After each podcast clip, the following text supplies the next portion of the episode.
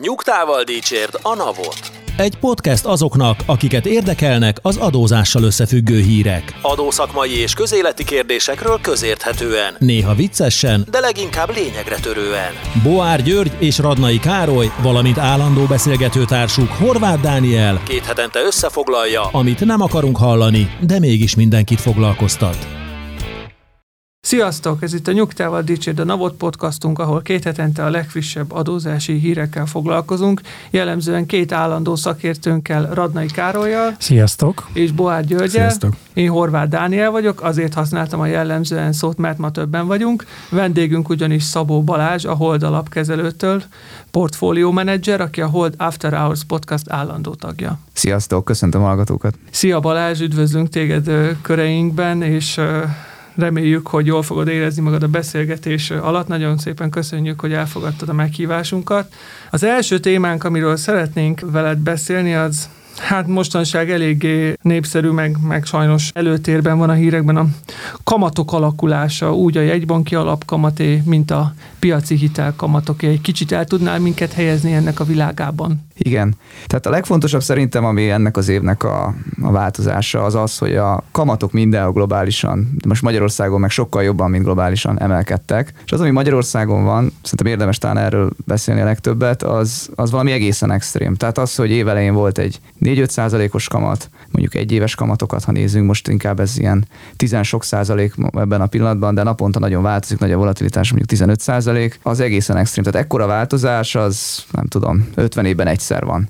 És hát ugye az elmúlt 10 évek megszoktuk, hogy nem volt ilyesmi változás, általában mindig ilyen 0, 1, 2 százalék, attól függ, hol voltunk globálisan, ezek voltak a fejlett világban, de még a perifériákon is a kamatok, úgyhogy most valami, valami egészen extrém változást látunk. Ez egyébként minek köszönhető, vagy, vagy mi lehet az oka annak, hogy, illetve még, az, még odáig cizelálnám a kérdést, hogy ez Magyarországra jellemző specifikus dolog, vagy a környezetünkben is tapasztalható? Nem csak Magyarország specifikus, tehát azzal, hogy megjelent az infláció, és alapvetően ez van a, kamatoknak a változása mögött, az okozta ezt globálisan is. Látjuk azt, hogy Amerikában is van egy 8% körül infláció ebben a pillanatban, az eurozónában is van egy hasonló infláció, és Amerikában pedig a jegybank viszonylag aktívan, agresszívan reagált, tehát emelik szépen 4-5% köré a kamatokat. Magyarország az egy különleges helyzetben van abban a tekintetben, hogy nekünk ez a válság, ami, ami itt a környékünkön zajlik, az sokkal inkább beüt, magasak a gázárak, nehezebb ö, helyzetben kezdtük, kevesebb tartalékkal, mint mondjuk egy eurozónás ország,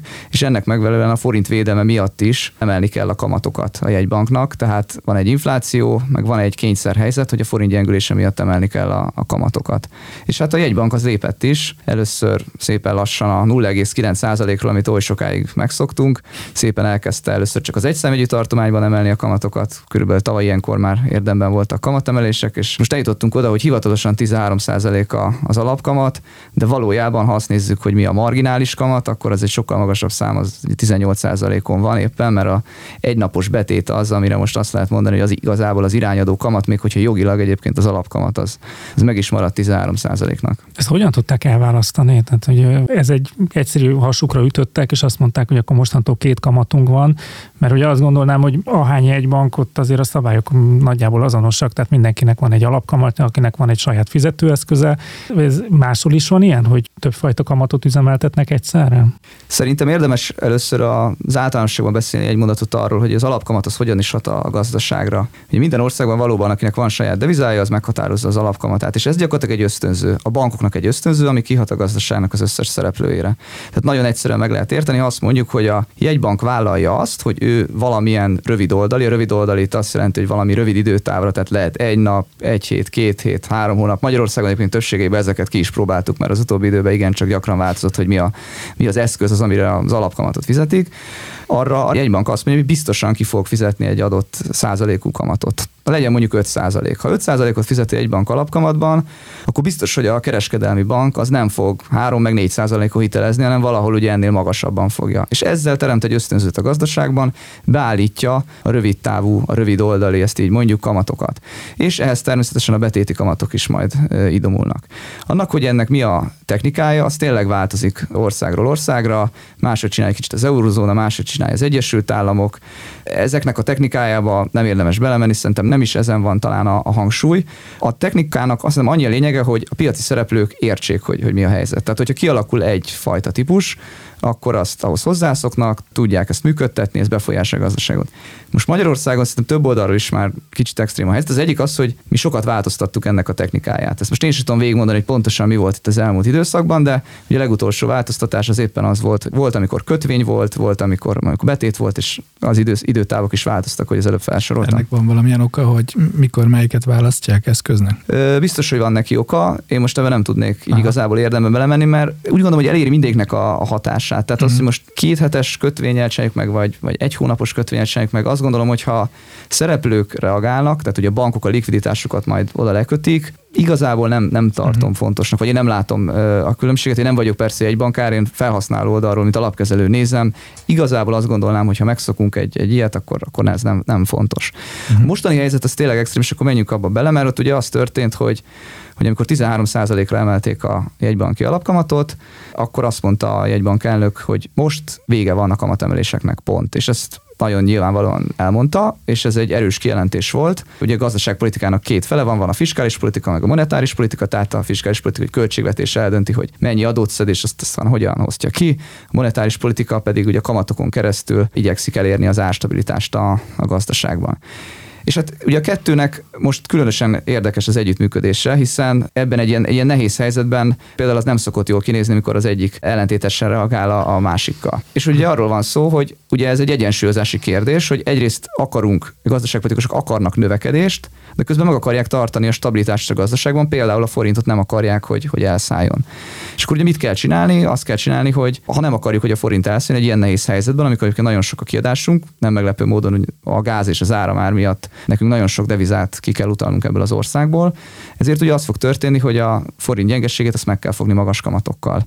És miután én azt gondolom, hogy a jegybank néhány héttel később a jegybank elnök úr kijelentése után rájött arra, hogy hibázott, tehát kénytelen magasabb kamatokkal működni, különben a, a forint elképesztően gyengül. Ugye ezt láttuk, azt 432 3 4 nem tudom hol volt pontosan a forintnak az alja az euróval szemben, akkor kénytelenek voltak azt mondani, hogy hát kamatot emelünk, de ezt nem mondták ki, ezért azt mondták, hogy bevezetünk egy új eszközt, egy újabb új eszközt, ez lett az egynapos betét, erre azt mondták, hogy 18% a kamat, de a kötelező tartalék rátán meghagyták azt, hogy egyébként legyen rajta egy ilyen 13%-os kamat. Ezt úgy kell elképzelni körülbelül, hogy van 10 milliárd forint likviditás a magyar bankrendszerben, és abból mondjuk a kötelező tartalékrátát, tehát amit minden banknak be kell tenni egy, egy részét a korrigált mérlegre vetítve a, a jegybanki tartalékba, az egy olyan 3000 milliárd, és arra fizetik most az alapkamatot, ami 13% de most már nincs ilyen, hogy egy hetes betét, azt, azt felfüggesztették, hanem azt mondták, hogy oké, okay, de ami maradék marad, mondjuk legyen 7000 milliárd most a körül, körülbelül értékre, arra meg megkapjuk a 18% kamatot,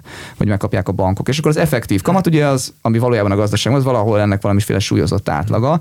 Meg nyilván azon is múlik, hogy most annyira gyorsak a változások, hogy ugye van olyan kereskedő, akik még az előző helyzetbe lekötötte mondjuk két hónapra valami hosszabb papírba, akkor, akkor nyilván amíg az fel nem oldódik, az a likviditás le van kötve. És akkor így szépen lassan fog majd átárazódni, és akkor lesz a 13-nak meg a 18% nak az átlaga valahol az alapkamat. De most egyébként összességében azt tudom mondani, hogy az, ami az alapkamat tartalmilag, az, az egy másik szám, mint az alapkamat jogilag, vagy amit a jegybank most annak hív. Tehát szerintem ez egy ilyen érdekes eltérés, én azt gondolom, hogy ez most egyébként unikális helyzetet teremt. Mondom, tartalmilag mindent lehet csinálni, az a fontos, hogy a piaci szereplők értsék a szándékot. Szerintem Magyarország sajnos eljutott abba a helyzetbe, hogy a piaci szereplők nem mindig értik a szándékot. Itt az a probléma, hogy szerintem úgy lehet jól kamatot emelni, meg úgy lehet hitelesen kamatot emelni, hogyha a jegybank ezt megcsinálja, és utána azt üzeni, hogy én ezt tartom sokáig, amíg csak kell. És amikor azt mondom, hogy csináltam is valamit, meg nem is, mert hogy 13% amúgy az alapkamat, mert hát bejelentettük, hogy nem változunk, tényleg nem, de helyette meg ilyen suranó pályán csináltam valami 18%-os kamatot, akkor ebből ugye az jön ki, hogy most akkor igazán akarják ezt az emelést, és ha nem akarják igazán, akkor miért is kéne nekem megvennem a forintot?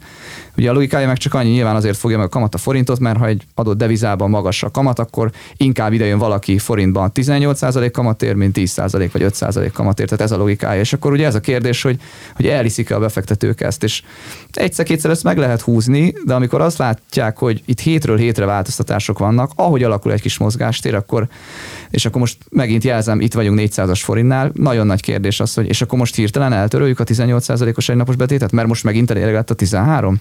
Én azt gondolom, hogy van, akinek ez a fejébe megfordul. Én abban hiszek, hogy nem ez lenne a helyes. Egy kicsit szenvedni kell, egy kicsit a növekedés oldalán áldozni kell, és tartani kéne a 18%-os kamatot, hogy megtartsa egy bank a hitelességét. Meglátjuk. Az is lehet, hogy holnap-holnap után jön egy újabb hír, ismét eltelt 3-4 hét, miután nem változtattak, és azt fogják mondani, hogy akkor ezt most eltöröltük, nincs szükség, hát 400 a forint. Csak akkor nehogy megint 430 legyen, és akkor meg közben esetleg megint a gázár felemelkedik, és akkor szépen toljuk magunk előtt a problémát, megyünk lefelé ezben a spirálban. Ezt kellene elkerülni szerintem. Ez a 18% kamat egyébként most nemzetközi összehasonlításban kiugróan magasnak számít, vagy csak magas? Kiugróan magasnak számít, nagyon kiugróan magasnak számít. Nyilván mindig össze tudjuk hasonlítani magunkat azokkal a régiós országokkal, ahol egyébként nincs euró, tehát nem a, nem a szlovákokkal kell összehasonlítani magunkkal, hanem a csehekkel és a lengyelekkel elsősorban, ott ilyen 6-7 százalékos kamatok vannak, tehát 13 is kiugróan magas volt, a 18 az meg, meg még kiugróban magas. Hát igen, és erre gondoltam az első kérdésemnél, hogy vajon mennyire vagyunk egyedi helyzetben, mert nyilván az infláció nem csak minket érint, de az, hogy kivel szemben milyen bizalmat bizalmat táplál a piac, az egy nagyon meghatározó tényező, meg tudja rángatni pillanatok alatt akár a forint árfolyamot is, szerintem erre láthattunk példákat. Ezt értem, amit mondasz, hogy befolyásolja ugye mondjuk a forint iránti keresletet ez a, ez a kamat, de hogy hogy jut el ez mondjuk hozzám ez a probléma? Tehát mondjuk, ha én nem tudom, lakást hitelt szeretnék most szerezni, akkor ez, ez, ez hogyan csapódik majd le nálam, vagy miért csapódik le nálam, vagy a 18 vagy a 13 fog lecsapódni nálam? Hát ugye az egy fontos dolog, hogy a, az alapkamat az minden országban, és Magyarországon is, hogy mondtam, ugye az rövid távra uh-huh. szól, és a lakáshitel kamat az meg egy sokkal hosszabb távú kamat, az sokszor ugye 5-10 évhez van uh-huh. kötve. Tehát az látszik, hogy ha ott keresünk egy benchmarkot, hogy mihez nézi a, az adott kereskedelmi uh-huh. bank, hogy neki mi az alternatívája, akkor ott már inkább a, az a kincstárjegy, vagy, vagy inkább vagy állampapír, ami, ami egy hosszú állampapír. Tehát mondjuk ha 10 éves hozzá Magyarországon mondjuk most 9% környékén van, akkor nyilván ott az alatt ez nem fog változni. Teoretikusan lehetne az, hogy a rövid oldali kamatok nagyon-nagyon magasak, a hosszú oldalak meg alacsonyak, de a kockázatosság, az inflációs várakozás azért, uh-huh. azért azt mutatják, hogy ez a kettő most, és ez így van egyébként a fejlett világ többi országban is együtt változott. Tehát szinte mindenhol az történt idén, hogy a hosszú oldali kamatok is, legyen az 10 vagy 30 évről beszélünk, tehát a nagyon hosszúak uh-huh. is, meg a rövid oldaliak is felfelé vették az irányt. És a magyar 10 éves állampapírhozamok is magasabbak egyébként, mint a régiós országban. Igaz, ott, a, ott sokkal kisebb már az eltérés, uh-huh. hogyha, hogyha csinálunk egy ilyen ilyen régiós összehasonlítás, inkább már csak néhány százalék, nem ez a 6-7 százalék szemben a, a 18 ami, ami ugye egészen extrém. És akkor a kérdésedre válaszolva természetesen, hát mindenhol mennek felfelé a, a lakáshitelkamatok, és egyébként én azt gondolom, hogy az nem kötődik szorosan már ehhez a, uh-huh. egyébként azt gondolom, hogy rövid távúnak hit jegybanki kamatemeléshez. Én, én azt gondolom például, hogy rövid távú lesz, amennyiben a makrogazdasági helyzet, és ez múlik persze azon is, hogy az eurózóna mennyire állja a sarat, ha az eurózónának jobban megy, ha a gázárak alacsonyak, akkor a forint egyébként egyébként nem lesz nyomás alatt, mm. és könnyebben visszamegy 13%-ra a magyar kamat is, és egyébként a hosszú kamatok is alacsonyabbak lesznek, kvázi olcsóbb lesz a lakáshitel. Most egyébként mindenki egyértelműen azt érzi, természetesen itt még nem olcsóságról, hanem drágasságról érdemes beszélni, tényleg ez a helyzet elképesztően extrém, ami, ami mm. történt. Tehát az, hogy egy kamat, tényleg egy alapkamat, mondjuk itt néhány évvel ez 0,9-re, most felmentünk 18-ra, így nézzük, tehát ezt, ezt tényleg hangsúlyozom, hogy, uh-huh. hogy erre azért nem sokan fogadtak, hogy megtörténik. Uh-huh.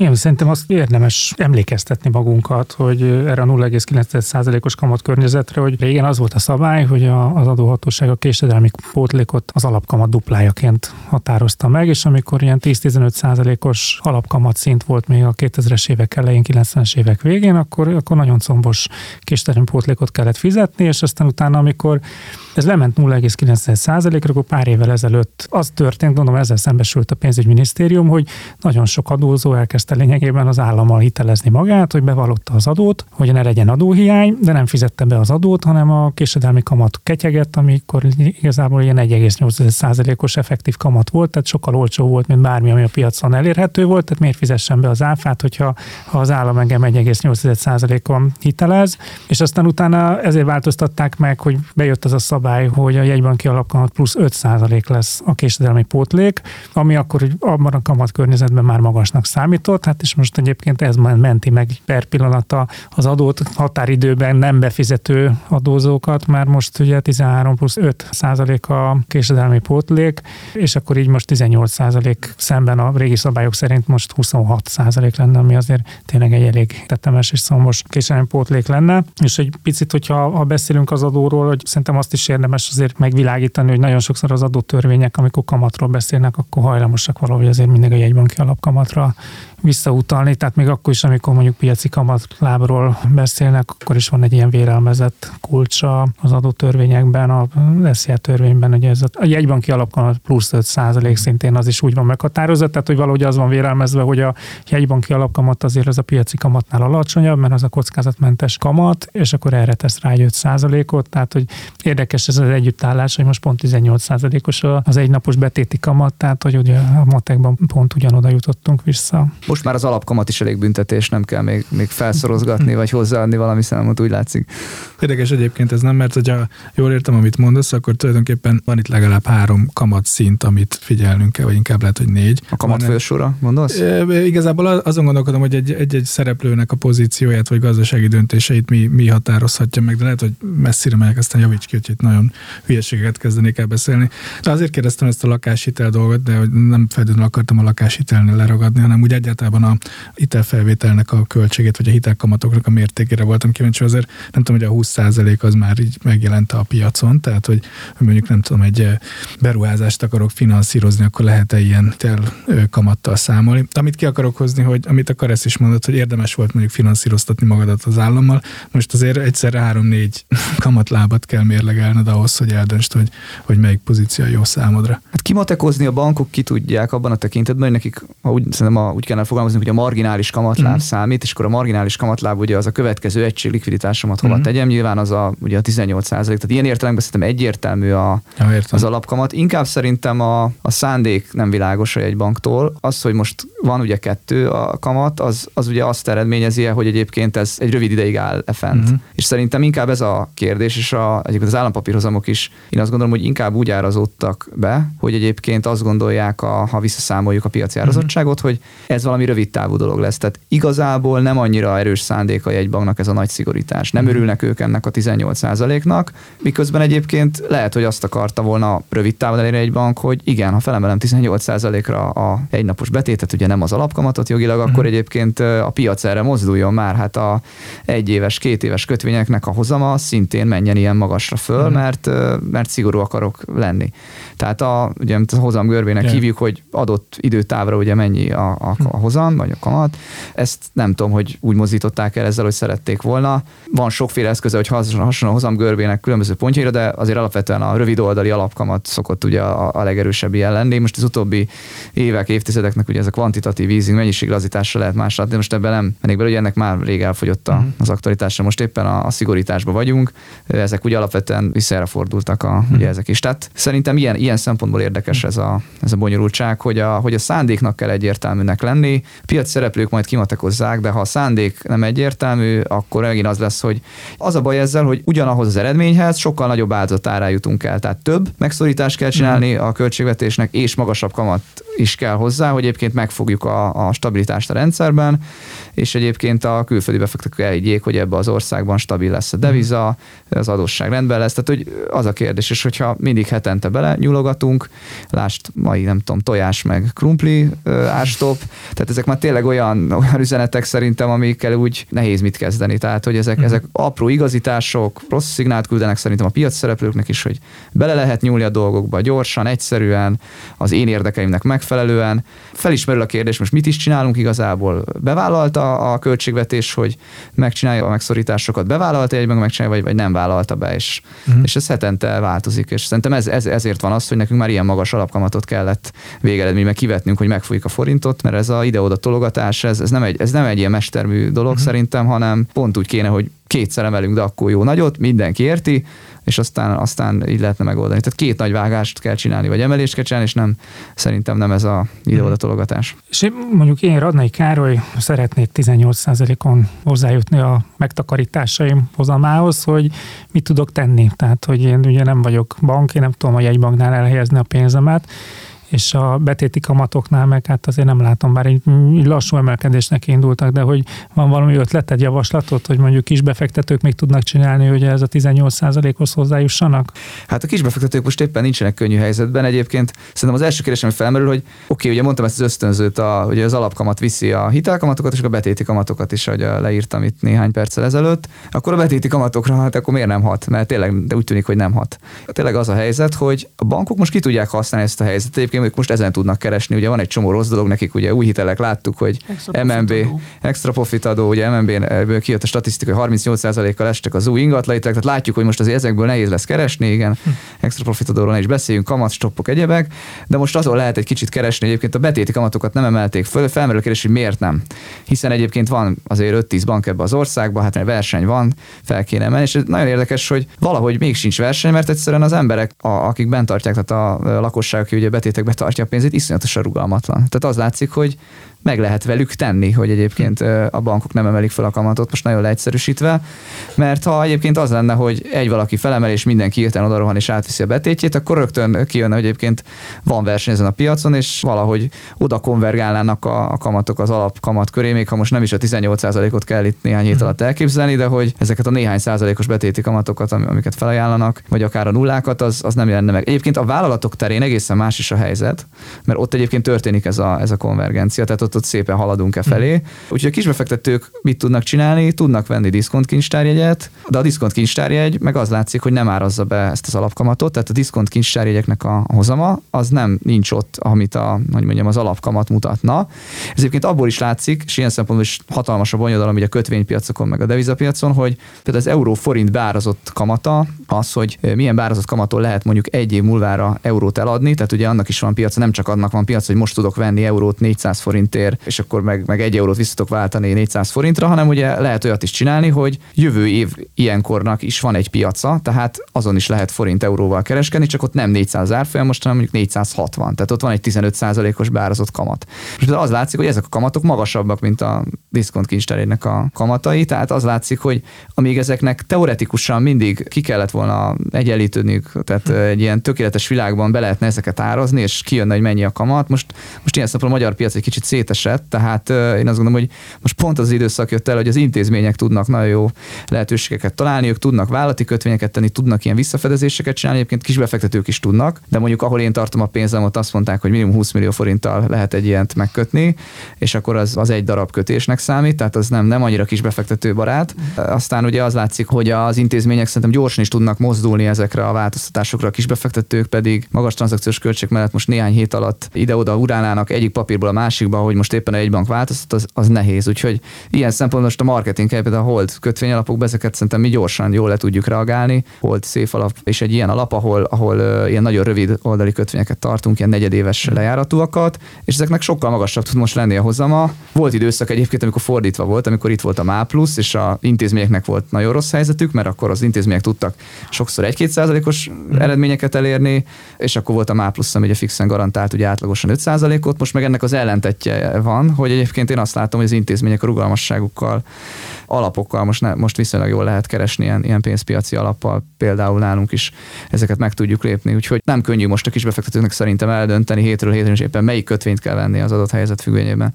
Euróba belekezdtél. Te mire számítasz, hogy ez a magas kamat, ez, tehát hogy hosszú távon ez a 400 forint körüli árfolyamot szokjuk meg, mert ugye ez lesz most a, az irányadó árfolyam, hogy ezt a range-et szeretnék, vagy te azért arra számítasz, hogy erősödhet a forint, hogy ilyet ne kérdezzek.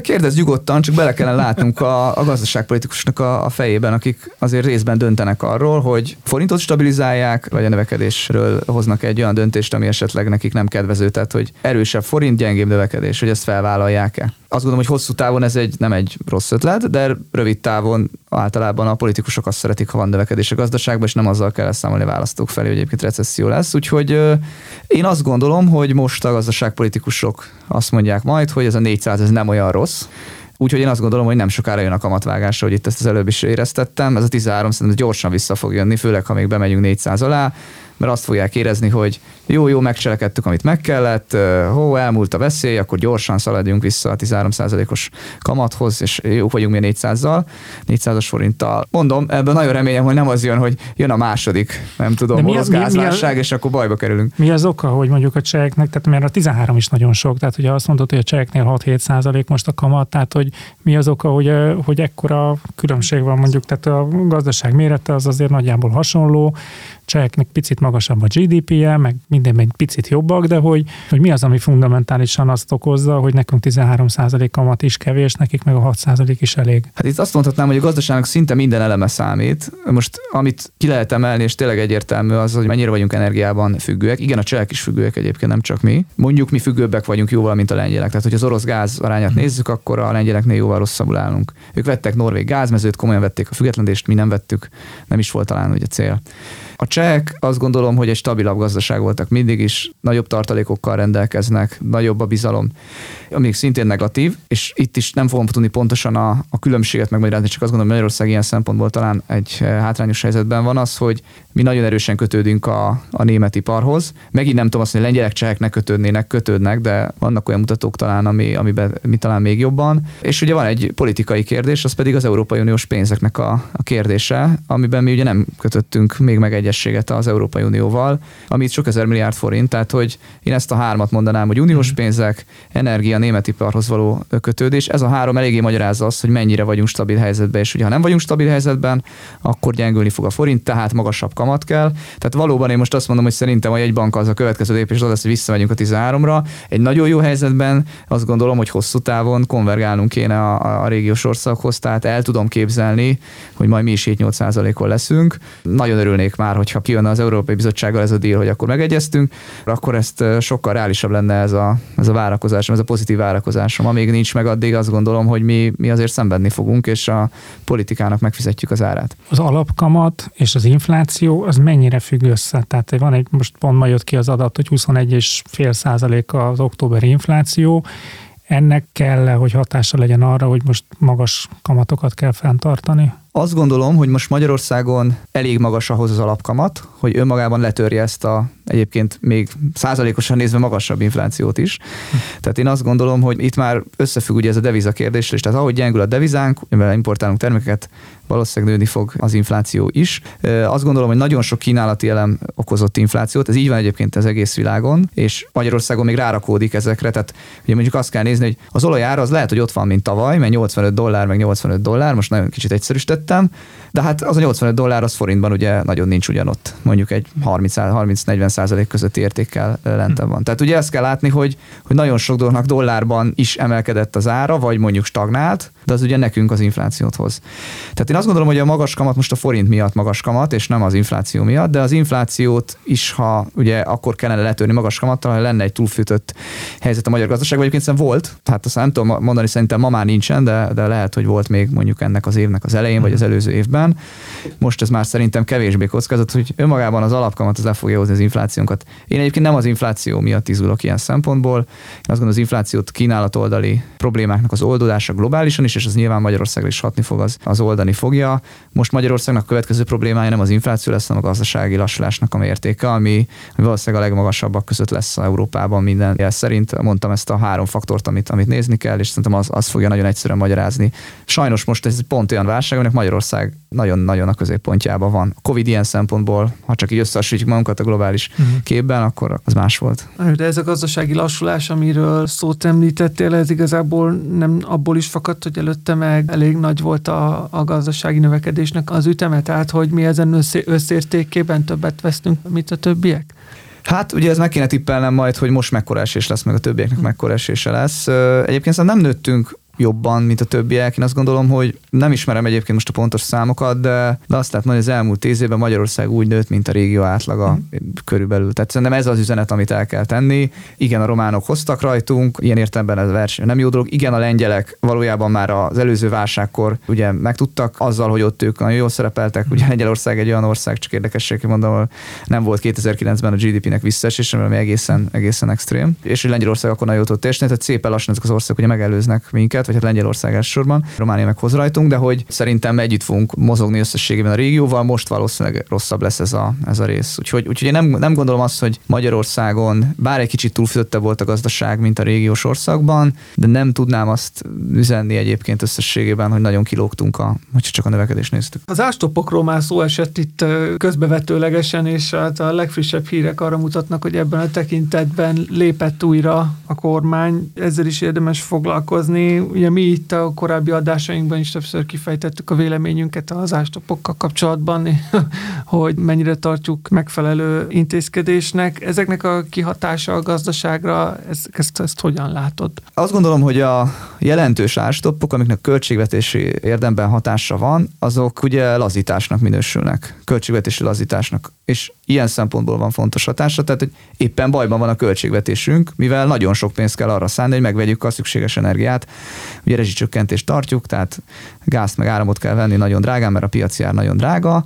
Vannak ilyen becslések, ugye, hogy ez mondjuk mennyi lesz a végén, GDP-nek a 10%-kal mondjuk kivetítjük a mostani ami helyzetet, tehát ami néhány százalék volt, két százalék volt, annak az ötszörös az a 10 százalék, tehát hogy ezt valakinek ki kell fizetni, a költségvetés magára vállalja, és akkor még a költségvetés még itt akar vállalni olyan dolgokat is magára, hogy, és most itt vitatkozhatunk, most a tojásárát ugye fontos befagyasztani, meg egyébként ki fogja állni ezeket, mert ugye, és akkor itt jön, hogy nem minden hastopot áll ugye a költségvetés, hanem próbálnak ugye részben a költségvetés állja, részben pedig próbálják ráterhelni a vállalatokra. Hát ugye rövid távon mindig az a legegyszerűbb, mert ugye a vállalat az nem a lakosság, bár ez egy csalóka helyzet, mert előbb-utóbb végén mindig a lakosság fog fizetni minden, mert nincs más itt csak a lakosság, aki, aki tud fizetni, a vállalat is lakosság lesz előbb-utóbb, meg árat fog emelni a vállalat, stb. Tehát tényleg a tojás meg a krumpli ára, ami ugye ma meg lett ástoppolva, de igen, tehát most ez valószínűleg nem fogja megbolygatni a gazdaság egészét, ez már nem az a szint, inkább ennek is tényleg az üzenete, hogy itt tényleg lehet jönni ötletekkel, itt bele lehet nyúlni, ez nem egy amerikai kapitalizmus, ahol egyébként a szabályok és az elvek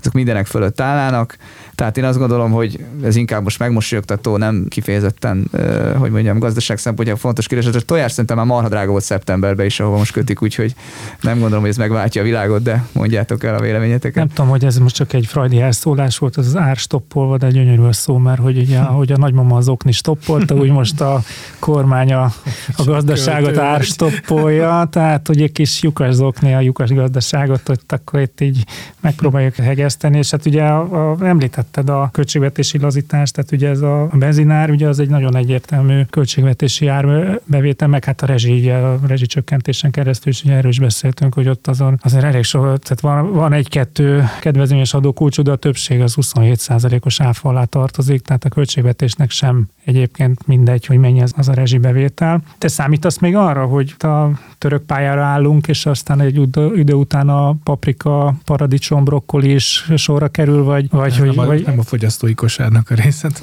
a brokkoli.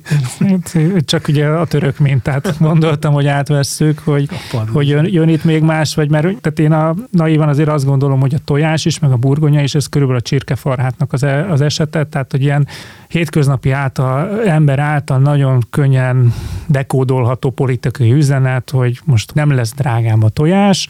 Ettől függetlenül ugye a fogyasztói kosára sok millió más termékből is áll, ami meg egyébként meg drágám lesz. Tehát, hogy mennyire van ennek szerinted jelentősége, hogy te számítasz-e arra, hogy akkor még más hasonló bejelentés is lesz, vagy ez szerinted akkor itt a vége? A kenyeret lehet, hogy nem merik meg, az nagyon hasonlítana az előző rendszerre, még akkor a szocializmusra is. Ez, ez, úgy, ez a párhuzam nem lenne jó, ha meg lenne vonva. És adnak hozzá egy jegyet.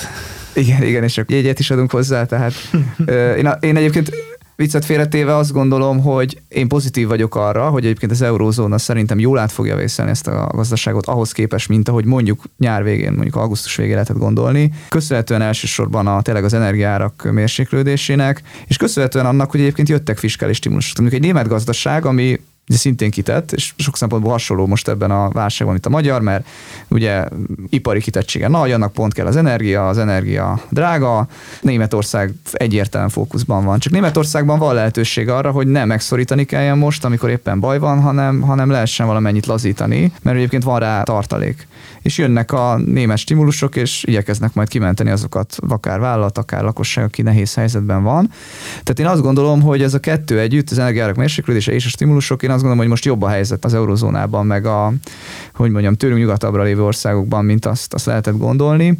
Úgyhogy én azt gondolom, hogy azok a szigorítások, és azért most kritikusan fogalmaztam itt a kormányzat és egyébként a jegybanki politikákkal kapcsolatom is, de azért összességében mégis üzeni azt, hogy hajlandóak vagyunk áldozatot vállalni, tehát hajlandóak vagyunk fizetni, hajlandóak vagyunk a, azt mondani, hogy legyen gazdasági lassulás valamekkoran, mondtam ugye, hogy lett volna élesebben, de mégis hajlandóak változatlan, és egy javuló gazdasági környezet, és ezzel párhuzamosan azt gondolom, hogy meg kell hozni ennek a gyümölcsét, tehát azt gondolom, hogy valahol a kamatok ott lehetnek, ahol szerintem ennél nem lesz sokkal magasabb, összességében a költségvetés is valahogy ki fogja bírni. Az, hogy politikai üzenetből lesz-e tényleg még nem tudom milyen ügyben ö, árstop, az én azt gondolom, hogy szükség nem lenne rá, nem tudom persze, hogy a politikusok majd ezzel kapcsolatban hogy döntenek, de én azt gondolom, hogy most már inkább a, a helyzet talán inkább a, a javulás irányába fog hatni és persze a gazdasági lassulás előttünk van, de azt akarom mondani, hogy a, a politika, a, mondjuk a jegybanki politika, ami mondjuk 18%-os kamat, az azt gondolom, hogy én ennél magasabbat szerintem nem kell csinálni. Uh-huh. És ilyen értelemben láttuk a legrosszabbat. Nyilván a fogyasztók, a reálgazdasági lassulás, az meg, az meg egyáltalán nem látták a legrosszabbat, az, az lényegében most indul. Azt gondoltam az előbb, hogy egy picit megvilágosodtam, aztán majd tegyél helyre, hogy így van, hogy a, említetted, hogy a kamatot azért emeljük, hogy a, a forintot stabilizáljuk, ugye gondolom a euróhoz meg a dollárhoz képest, uh-huh. és igazából még még nem hat, vagy hosszú távon fog hatni ez a kamatemelés az inflációnak a letörésére. Igaz? Valami ilyesmit értettem abból, amit mondtál. És hogy lehetséges az, hogy ez az árstop, ez, ez mondjuk így több, mint politika, mert hogy, tehát, hogy az infláció kezelésének a, hát mondjuk gyors eszköze, mert hogy a kamattal nem tudunk elérni infláció csökkenést, és akkor csináljunk valamit, és ezért árstoppot csinálunk. Ez lehetséges, hogy ez egy ilyen balansz. Tehát, hogyha a kamat mondjuk hatott volna az inflációra az elmúlt pár hónapban, akkor most ilyenekre nem lenne szükség egy ilyen elméleti felvetésedre reagálok, mm. hogy ugye miért kell a magas kamat. Tehát az inflációnak két oldala van, vagy két oldal okozhatja. Lehet keresleti oldal, ugyankor túlfütt a gazdaság, mindenki vásárol ezerrel, mm. nem lehet letermelni annyit, pörgünk, és Igen. akkor azért van. A magas kamat ugye erre jó. Igen. Magas a kamat, nem tudnak az emberek. Most már meg lehet nézni karácsonykor mennyi lesz mondjuk a fogyasztóhiteleknek a felvétele. Valószínűleg alacsonyabb lesz, mm. kevesebb karácsonyi ajándékot fognak vásárolni, tehát a keresleten keresztül hat az alapkamat. Igen. Én azt gondolom, hogy Magyarországon már nem emiatt kell magas alapkamatot tartani, hogy a túlfütöttséget mm. lehozza az egekből, hanem ahogy mondtam, a, ugye a forintnak a, a megvédése miatt. És az inflációnak ugye másik lába az meg a kínálati sokok, amik azért ki, alapvetően kívülről jönnek, tehát onnan jön, hogy nem tudom, mondjuk mennyi a búzának a világpiaci ára, mennyi az hmm. olajnak a világpiaci ára, mennyiért tudunk ide importálni Kínából nem tudom milyen termékeket, és hogyha ezek ugye drágulnak, akkor ugye a forint, nyilván forint árfolyamváltozásával súlyozva, kikorrigálva, akkor megkapjuk ugye az inflációt. Hmm. És a kínálati oldal is ugye, vagy az mutatott elsősorban szerintem rossz irányban, és akkor én azt gondolom, az infláció az a gazdasági lassulás Magyarországon le fog jönni. Tehát, ne, tehát jövőre nem arról fogunk beszélni, hogy, hogy az a baj, hogy a 25 helyett majd nem tudom, 35% lesz az infláció. Azt gondolom, hogy le fog jönni az infláció tehát nem, nem ez lesz a, az a legnagyobb baj. A kérdésed második felére reagálva, hogy az árstop az hat-e az infláció, tehát én azt gondolom, hogy a legutolsó árstopok, tehát tényleg ez a krumpliára, tojására, ez már tényleg ilyen, nem ezek hiszem, ugye már nem... A, nem hiszem, hogy az inflációra tud összességében hatni, de az érzetemre tud hatni. Tehát, hogy a, mondjuk így általánosságban a fogyasztó érzetére tud esetleg hatni. Legalább ezen a módon valahol segítenek, vagy kordában Igen, tartjuk. Tehát szerintem a benzin például hat az érzetre, az biztos, hogy hat. Tehát tényleg az, hogy beülsz az autóba, és akkor hát 480 van, az, az nagyon hatna, hogyha tényleg az 700 yeah. lenne. Meg hát akinek vállalati autója van, az tudja, hogy akkor az, az akkor úgy 700 lesz. És igen, az élelmiszer, ez a néhány élelmiszernek az erős, a lakosság egy részén nyilvánvalóan hat, és az érzetére hat, és erre jó is ez a politika. Tényleg én azt látom az összességében, hogy máshol viszont tényleg kőkeményen kifizettetik. Tehát különadó egy az egybe átment, amikor a kiskereskedelmi különadót még tavasszal kivetítették, ezeket nagyon jól lehet mérni. Nem is tudom, valamelyik nagy kiskereskedelmi hálózat vezérigazgatójával olvastam egy interjút, elmondta, hogy egyiken árstop van, az gyakorlatilag gyakorlatilag hogy folyik át valahova máshova, ahol meg amiatt ott nagyobb áremelkedés lesz. Tehát én azért összességében azt látom, hogy a nagyon tudatos fogyasztónak valószínűleg az érzetét segíti, vagy aki nagyon figyel erre, uh-huh de hát ő meg ugye hiányjal fog szembesülni, úgyhogy, úgyhogy én nem hiszek abba tényleg, és azt gondolom, hogy no. valószínűleg mondtátok, hogy ti is megbeszéltétek, és gondolom, hogy ti is valami hasonlóra jutottatok, hogy azért nehéz hinni ezekbe az ástapokba, ez tényleg igazi rövid távú politikai uh-huh. szemfényvesztés tud lenni. Abszolút így van ez, mi is nagyjából erre a következtetésre jutottunk. Az imént a kisbefektetők rugalmatlanságáról beszéltél engem, még ez a kérdés foglalkoztat, hogy, hogy vajon a rugalmatlanság a jó szó erre, vagy inkább az elveszettség, vagy a kiszolgáltatottság, és hogy hol lehet ebben ebben az államnak a szerepeit, főleg az edukációra gondolok. Tehát amikor kisbefektetőkről beszélünk, akik mondjuk jellemzően magánszemélyek, és tényleg egy kevés pénzük van, amit tudnának forgatni, ha tudnának. És akkor itt van a kérdés. Ebben látsz előrelépést? Igen, ez már, ez már az is felveti, hogy érdekes volt a megfogalmazásod is, hogy a, a kis befektetők. Tehát ugye én azt gondolom, hogy aki betétbe tartja a pénzét, az ugye még ilyen értelemben nem is befektető, vagy nem is így gondolkozik, mint hogy ő egy befektető lenne. Ráadásul az elmúlt tíz év megszokta, hogy nagyjából mindegy volt, hogy csináltam, amit a pénzével, mert nem nem volt se infláció, se kamat. Persze, hogyha odafigyelt, akkor betette ugye támogatott lakossági mhm. állampapírokba, infláció követőbe, stb. De sokaknak, akiknek nincs olyan sok pénzük, igazából a jövedelmük mérten ez ugye nem jelentett érdemi pénzt.